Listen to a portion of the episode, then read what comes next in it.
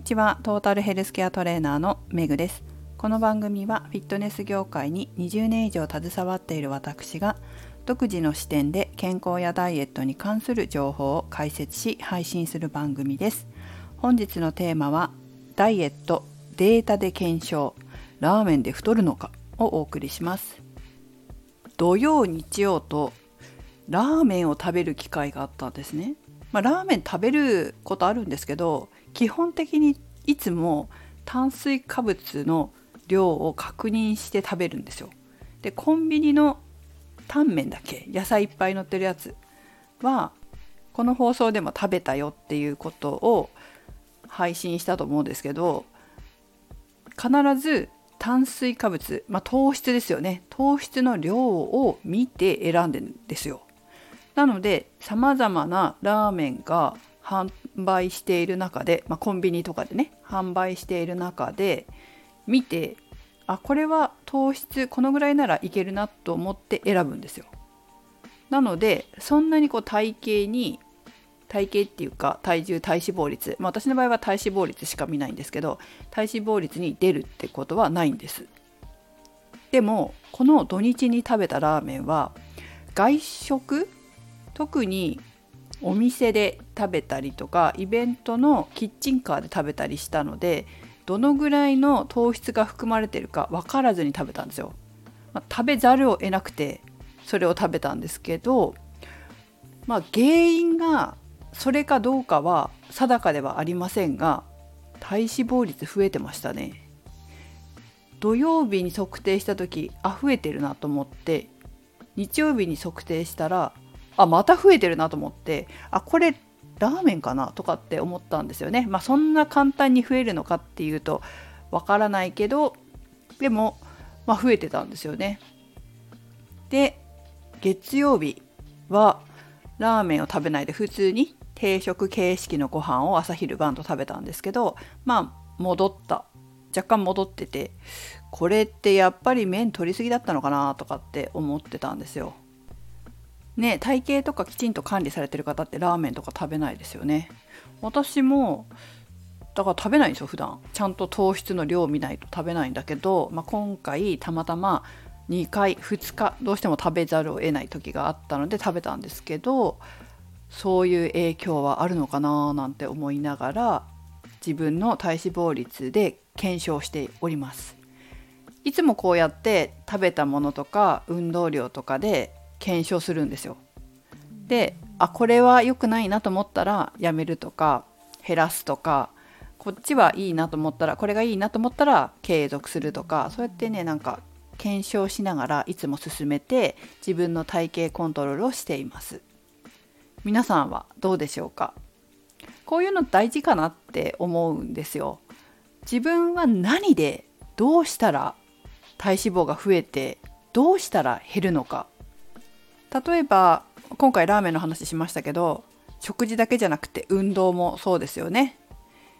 自分はどういう運動をすると痩せやすいのか体脂肪率が減りやすいのか人によって本当に違います。私は圧倒的に筋力がないと体脂肪が増えやすいので筋肉をいつもキープするようにしてますし、まあ、こうやってラーメンちょっと食べ過ぎたとか言っても筋肉があれば早く元に戻るんですよ。このように自分の体の特徴をよく知っておくと把握しておくと人間そんなに一定に生活できないですよね。いろんなことがあって本当にラーメンを2回食べざるを得ない時があった炭水化物をどうしても取らざるを得ない時があったとしてもそして体脂肪率がちょっと増えたとしても自分はこうすると簡単に戻る戻せるというような自分なりの法則を持っておくと本当に体型管理が楽になります。私はさっきも言いましたけど絶対に筋肉は落とせないので一生筋トレするという気持ちでいつもトレーニングしていますし運動も有酸素運動がなかなかやる時間取れないなっていう時も必ず筋トレだけはやっておこう。そうすれば有酸素運動ができる時になったら効率的に脂肪を燃やせると思ってやっているので、まあ、いつもそんな感じですかね。だから筋トレだけは絶対に欠かさないのだけど一方で筋肉がつきやすいというタイプの女性もいるんですね。そうすると筋トレなんかしたらすごくムキムキになっちゃってこうちょっとたくましくなっちゃって嫌だっていう方もいるのでそういう方の場合は筋トレっていうのも軽めにやってそして有酸素運動特にウォーキング中心にやるっていう方も本当にいます。人によってその辺は違うのでタイプが違うので自分がどういうタイプなのかっていう体の特徴を抑えておくことが大事なんだけどそのためには検証が必要なんですよ。自分がどういう体の持ち主なのかどういう特徴の持ち主なのかっていう検証を日々しておくこと検証して自分の特徴自分の体の特徴を知っておくと体型コントロールが本当に楽になります。さっきもこうラーメン食べる時にコンビニでタンメンだったら糖質がこのぐらいだったから私はこのぐらいなら太りにくい体脂肪になりにくいっていうのが分かってるからいいわけですよね。多くとも糖質はこのぐらいまでにしておかないとどうしても体型に響いてくるっていうことを知ってる。それは検証したからなんですよ。糖質がこのぐらいになってしまうと体脂肪として太りやすいな。だからそれ以上はなるべく食べないようにしようとかね。ただ、まあ、筋肉量が増えてくると今度は逆に糖質を少し多めにしておかないとお腹が空いてかえって筋肉が分解されていく方が多くなっちゃうなとか。そういうことを自分で検証してより精度を上げていくと本当に今の自分に合ったコントロールができるようになります。で今の自分に合ったって言ったけどさっきね筋肉量が増えてくるとって言ったと思うんですけどその都度その都度体が変われば必要となる量というのも変わってきたりするんです。なので状況によって変わるんだということも念頭に置く必要があります。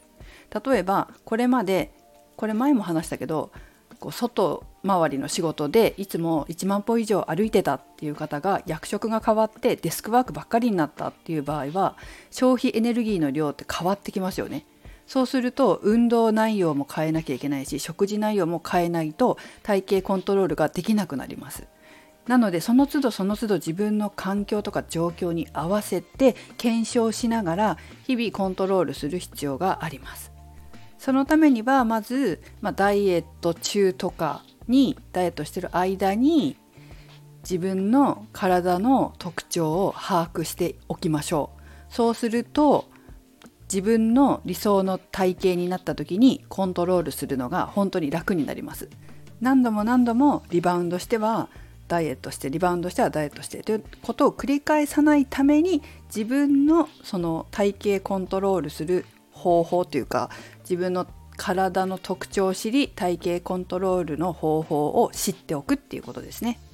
そうすると繰り返さなくて済むようになります。本当に維持、維持っていうかコントロールだけで済むようになります。是非皆様もご自身の体観察して検証してみてください。それではメグでした。